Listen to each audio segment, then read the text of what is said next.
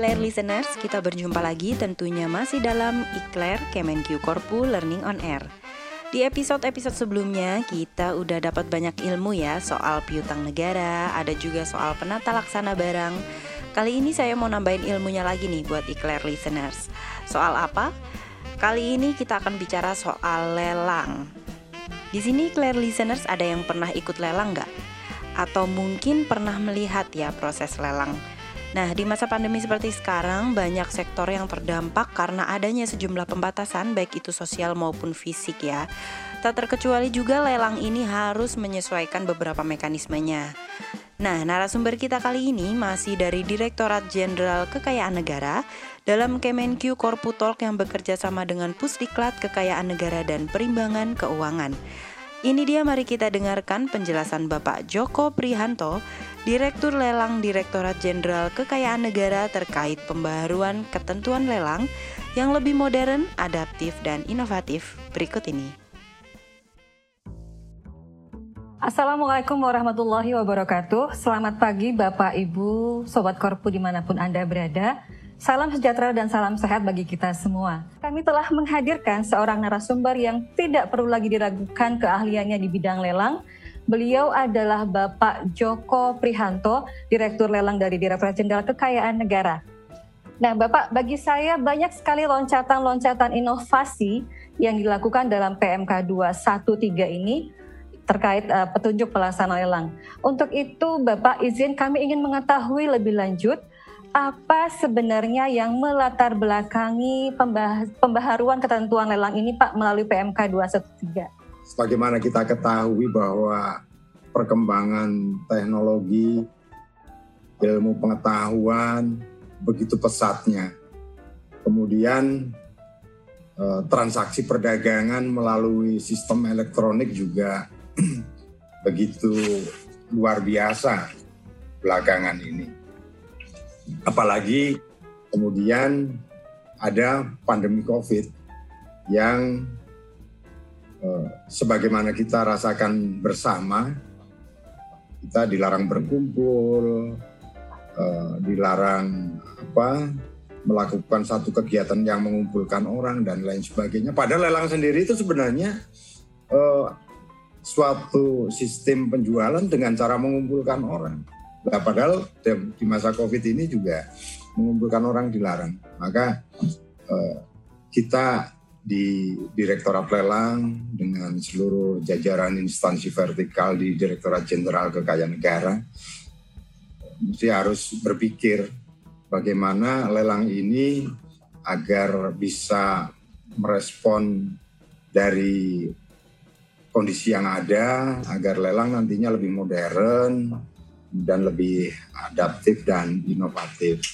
Uh, latar belakang lain yaitu bahwa ternyata sebelum PMK 213 ini regulasi yang ada itu tersebar berbagai uh, macam regulasi. Ada peraturan Menteri Keuangan, ada peraturan Direktorat Jenderal, peraturan Dirjen Kekayaan Negara. Nah, kita berusaha juga mempermudah uh, pemahaman dari para pengguna jasa lelang agar kalau membaca memahami sesuatu bah, sudah dari satu regulasi saja. Hanya kita kemudian melakukan satu simplifikasi, ada yang P, dari PMK, kemudian ada yang dari Perdirjen kita naikkan statusnya ke uh, PMK. Gitu kurang lebih latar belakangnya, ya. Baik, terima kasih Bapak. Tadi latar belakangnya sudah disampaikan oleh Bapak. Kemudian Bapak, saya baru baca nih penuh PMK-nya. PMK 213 ini uh, loncatan inovasinya luar biasa terutama yang terkait dengan lelang dengan platform by marketplace. Ini kayak sesuatu yang sangat baru sekali. Nah, Bapak mungkin banyak lagi perubahan-perubahan di dalam PMK 213 yang izin Bapak untuk menyampaikan kepada kami semua perubahan-perubahan apa saja yang sudah kita lakukan di dalam PMK 213 ini, Bapak. Silakan, Bapak. Jadi sebenarnya dari penggabungan atau simplifikasi beberapa regulasi yang ada tadi ada ada empat perdirjen, ada tiga PMK yang kemudian kita jadikan satu di dalam PMK 213 ada pokok-pokok perubahannya itu kurang lebih ada 10 10 pokok-pokok perubahan yang ada di dalam PMK 213. Jadi untuk perubahan yang pertama itu penegasan terkait masalah cakupan barang yang akan dilelang. Nah, kedua ada tambahan terkait eh, layanan lelang. Dan keempat, tanggung jawab penjual juga kita masukkan ke dalam regulasi 213 termasuk unwisingnya. Kemudian yang kelima kehadiran penjual atau peserta lelang. Nah ini yang sangat penting di dalam suasana COVID. Kemudian yang keenam fleksibilitas dari uh, otomasi, otomasi uang jaminan pelaksanaan lelang. Ini juga kita sudah 100% digital, kemudian penetapan limit lelang, pengumuman lelang, penayangan data objek lelang, dan terakhir pembayaran dan penyetoran. Yang pertama terkait eh, perubahan penegasan cakupan barang yang dilelang, Wija, Bapak Ibu sekalian. Kalau sekarang itu kita apa semua jenis barang itu kita eh, masukkan di dalam regulasi.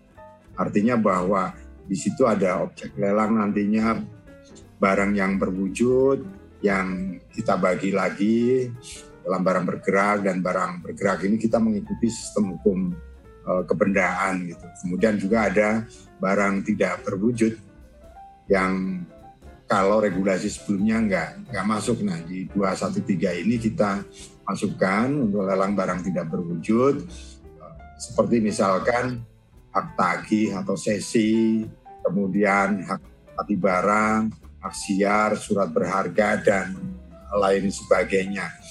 Kedua, pokok-pokok perubahannya yaitu terkait masalah penambahan layanan lelang. Nah, ini juga ada enam layanan lelang yang kita tambahkan. Pertama, eh, terkait lelang non eksekusi wajib hak menikmati. Jadi misalkan hak menikmati berupa hak sewa bisa dilaksanakan pelelangannya. Dan itu bisa dilaksanakan baik melalui PL kelas 2 maupun PL kelas 1 atau KPKNL. Dan penambahan layanan lelang yang selanjutnya yaitu yang non eksekusi wajib ini hampir hampir kebanyakan ini yang non eksekusi yaitu berupa PMN, eks hadiah, undian yang tidak diambil. Ini biasanya uh, dari Kementerian Sosial karena uh, banyak perusahaan yang mengadakan undian atau apa pun yang uh, resmi kemudian pada saat ditunjuk pemenang pemenangnya ternyata tidak mengambil itu banyak sekali. Nah selanjutnya yang non eksekusi wajib itu berupa barang habis pakai sisa proyek yang dananya bersumber dari APBN. Ini tentunya bagi kementerian lembaga ini lelang ini sangat bermanfaat. Selanjutnya lelang non eksekusi wajib dalam penguasaan kejaksaan yang berasal dari barang putusan pengadilan yang telah memperoleh kekuatan hukum yang pasti dan barang bukti itu harus dikembalikan kepada si pemilik. Namun demikian pemilik tidak ngambil gitu.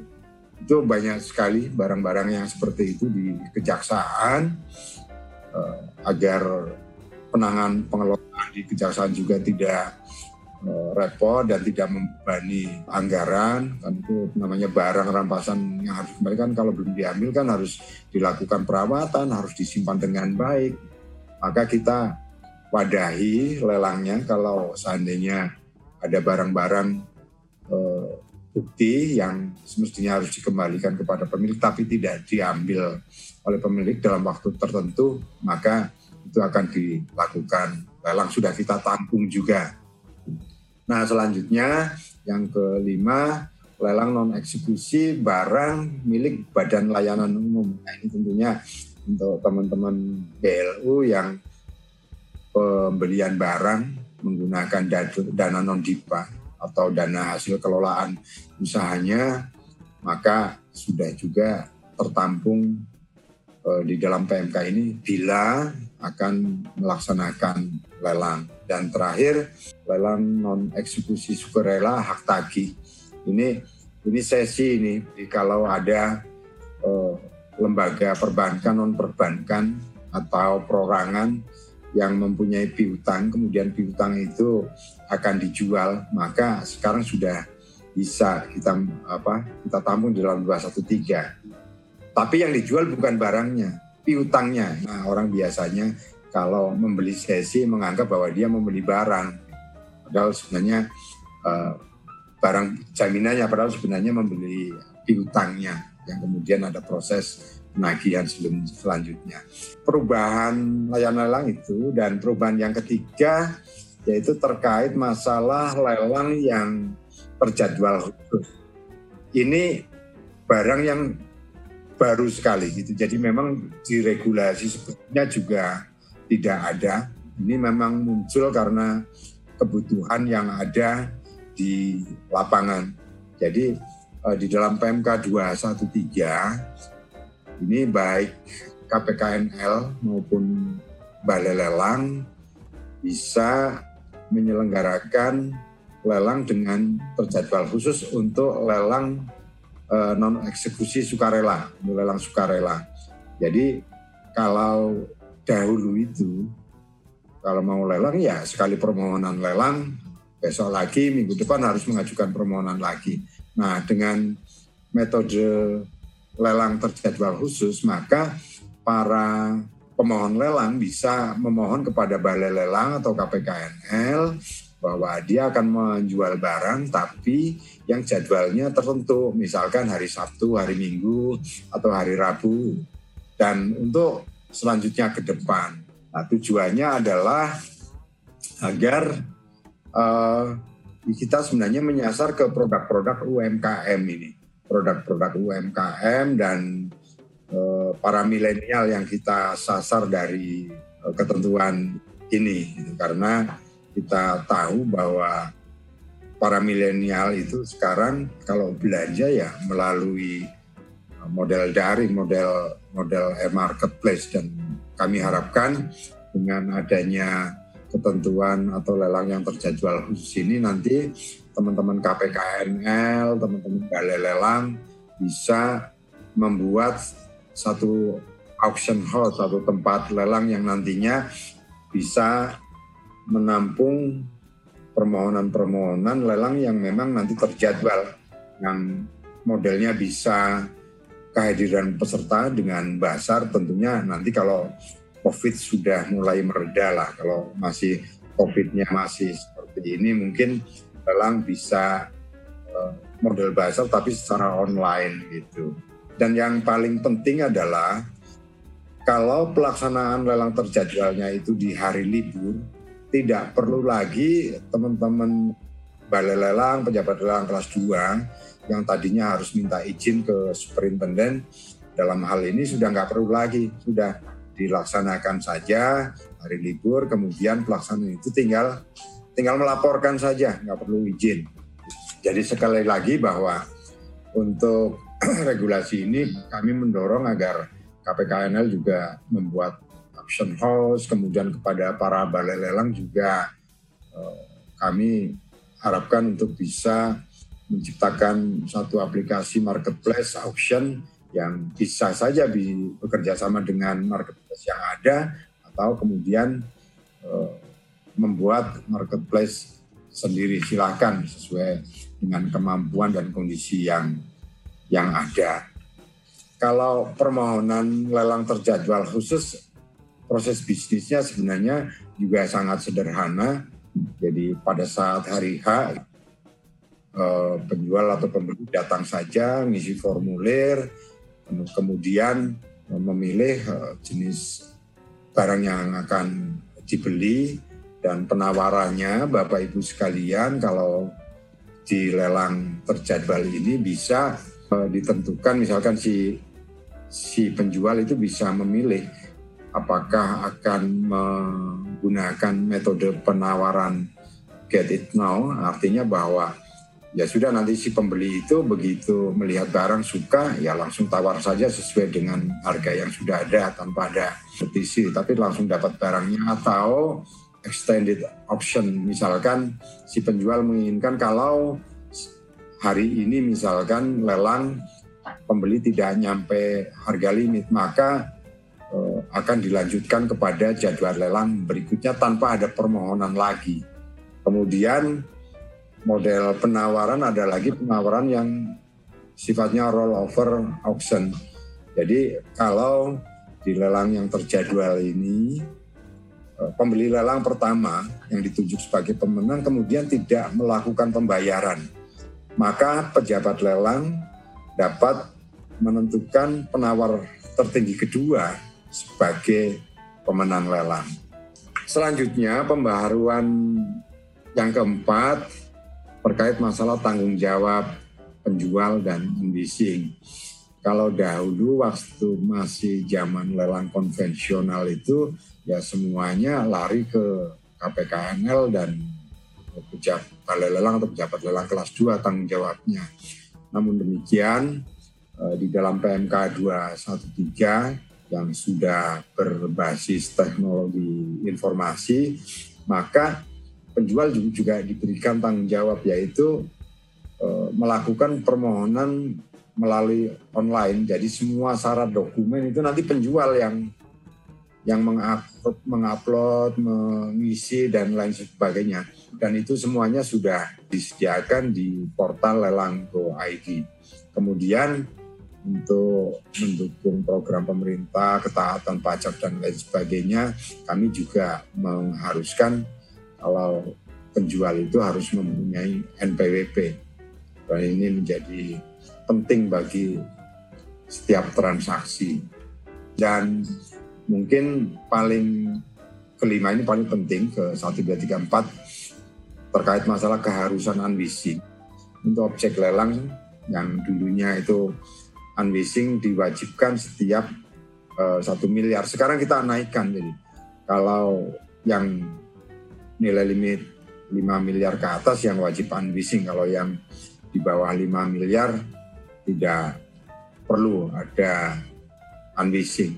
Nah, objek lelang apa aja yang mesti harus uh, dilakukan unleashing ya satu itu tadi yang sudah mempunyai nilai nilai 5 miliar dan kedua itu hak tagih sesi. Kalau mau lelang sesi itu pasti harus harus ada unleashing harus ada penjelasan agar para pembeli calon pembeli lelang itu tidak salah tafsir. Seperti tadi kami sampaikan bahwa namanya Eh, lelang sesi itu jual hak tagihnya bukan menjual jaminannya. Selanjutnya pokok perubahan kelima terkait masalah kehadiran penjual atau peserta lelang dalam pelaksanaan lelang. Ini juga uh, inovasi yang kami anggap karena adanya COVID. COVID sudah mulai mewabah. Uh, satu industri yang paling terdampak itu waktu itu lelang jadi pada saat begitu ada kabar COVID merebak, kemudian pemerintah mengeluarkan perpres, ada larangan berkumpul, ada larangan e, mengumpulkan orang, ya lelang yang paling terkumpul karena prinsipnya lelang itu penjualan dengan didahului oleh pengumuman mengundang orang untuk berkumpul dalam satu tempat.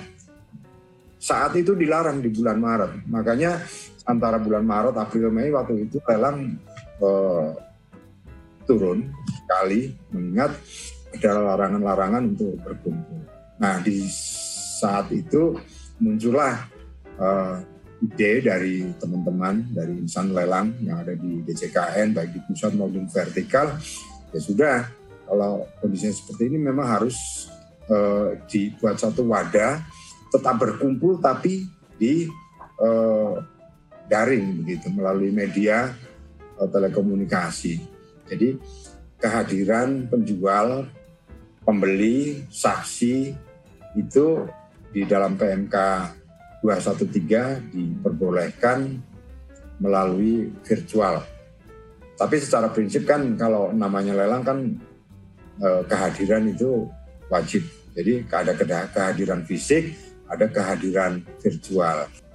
Nah, perubahan ke-6 terkait masalah fleksibilitas dan otomasi mekanisme penyetoran dan pengembalian uang jaminan lelang. Sekarang itu di 213 dan di proses lelang zaman sekarang sudah nggak ada lagi. Semua transaksi itu baik uang jaminan, pengembalian uang jaminan, pembayarannya semua sudah menggunakan eh, mekanisme otomasi melalui bank mitra. Jadi kalau misalkan Bapak Ibu sekalian akan mengikuti lelang, ya cukup menyetor uang jaminan, mendaftar dulu, kemudian dapat uh, virtual account, kemudian setor melalui uh, media elektronik untuk penyetoran uang jaminannya. Dan kemudian uh, verifikasi setoran baik setoran maupun pengembaliannya kalau yang tidak ditunjuk sebagai pemenang lelang maka akan secara otomatis. Jadi begitu selesai lelang uh, peserta lelang yang tidak ditunjuk sebagai pemenang maka uang jaminannya secara otomatis akan dikembalikan kepada uh, peserta lelang di mana awalnya menyetor melalui rekening Bank Mitra gitu. Bapak Ibu yang saya hormati, perubahan yang ke-7 terkait masalah pengaturan penetapan nilai limit. Apa yang dimaksud dengan penetapan nilai limit di perubahan ini terkait masalah kewajiban menggunakan appraisal untuk penentuan limitnya. Ini kami juga sangat mendengar dari semua stakeholder, pemohon lelang, pengguna jasa lelang bahwa eh, kalau misalkan nilai limit satu miliar harus menggunakan appraisal memang kurang efektif dan efisien. Semua lelang yang nilai limitnya minimal 5 miliar rupiah harus menggunakan appraisal kalau ada pertanyaan berarti kalau di bawah 5 miliar tidak perlu pakai appraisal. Iya, betul. Jadi kalau di bawah 5 miliar ya bisa tidak menggunakan appraisal. Apalagi yang eh, limit menggunakan appraisal yaitu apabila bank sebagai kreditor akan ikut menjadi peserta lelang pada lelang eksekusi hak tanggungan, para atau eksekusi hak tanggungan, kemudian jaminan fidusia dan lelang eksekusi gade. Ini kami terapkan tentunya agar ada keseimbangan perlindungan hukum bagi kreditor dan debitor kalau mau melakukan akta dekoman. Dan selanjutnya untuk lelang eksekusi pasal 6 UHT untuk pemegang hak tanggungan perorangan. Itu kalau mau lelang pasti limitnya harus menggunakan appraisal, nggak boleh si pemegang hak perorangan itu kemudian dia buat sendiri uh, jual sendiri nanti keseimbangan perlindungan hukumnya nggak ada. Terakhir uh, objek lelang yang berupa saham untuk lelang eksekusi dan lelang non eksekusi wajib. Jadi kalau saham pasti harus menggunakan appraisal, nggak boleh uh, melakukan penilaian sendiri untuk dasar nilai limitnya.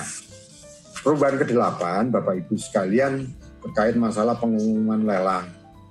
Nah, pengumuman lelang sebenarnya ini perubahan-perubahan yang ada terkait masalah kewajiban upload di portal lelang dan e, masalah nilainya.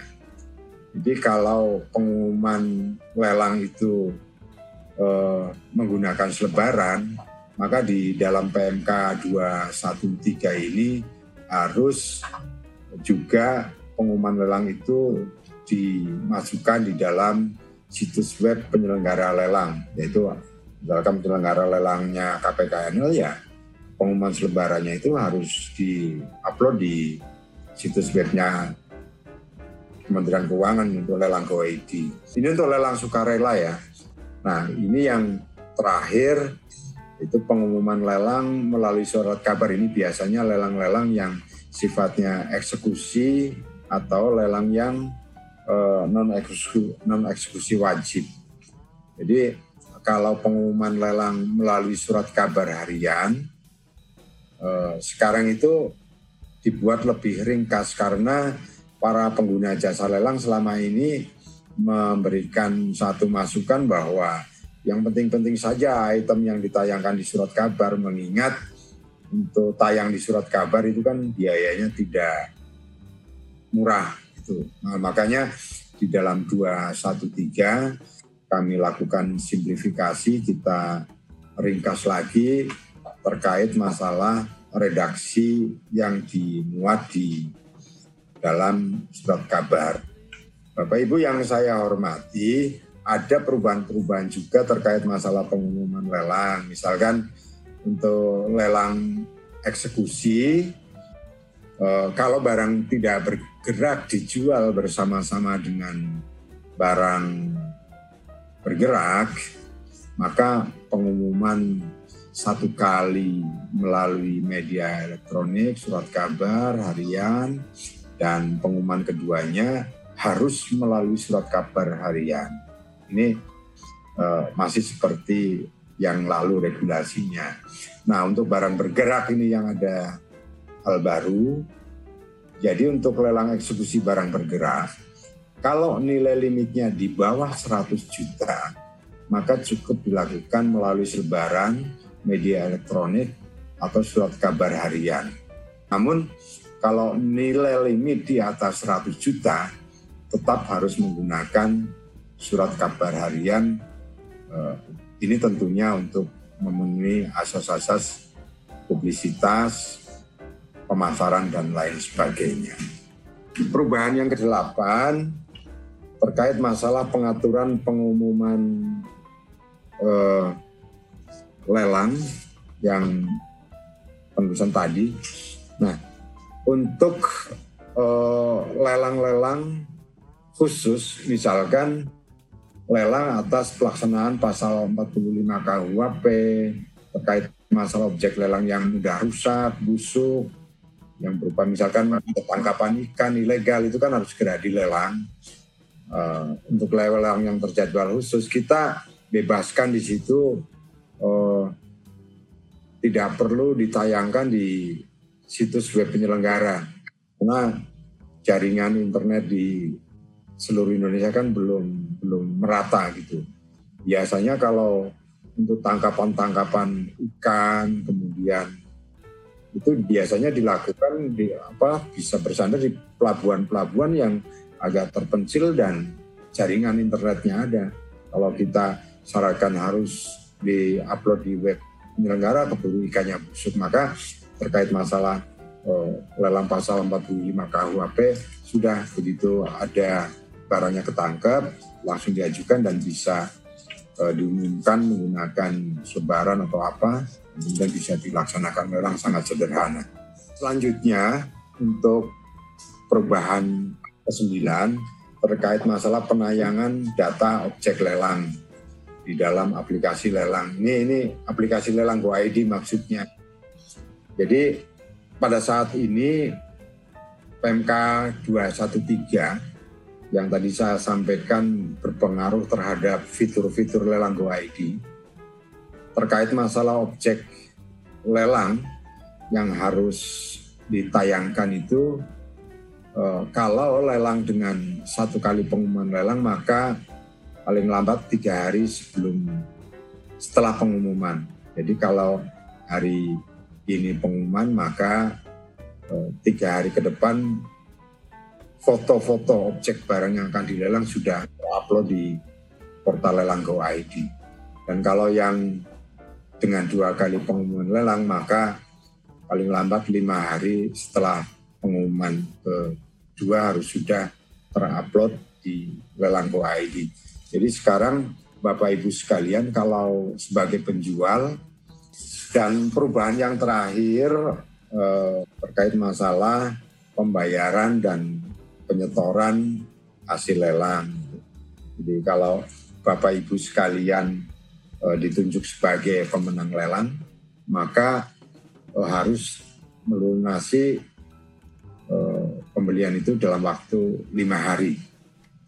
Tapi kalau untuk lelang yang terjadwal, yang tadi kami sampaikan di perubahan beberapa tadi itu, itu kita batasi waktunya dua hari kerja. Karena ini biasanya itu eh, lelang-lelang terjadwal itu sifatnya semuanya cepat dan barang-barangnya juga eh, biasanya barang-barang bergerak. Maka dua hari kerja maksimal harus dilunasi. Penyetoran kepada penjual hasil lelang itu kita lakukan satu hari kerja setelah pelunasan diterima.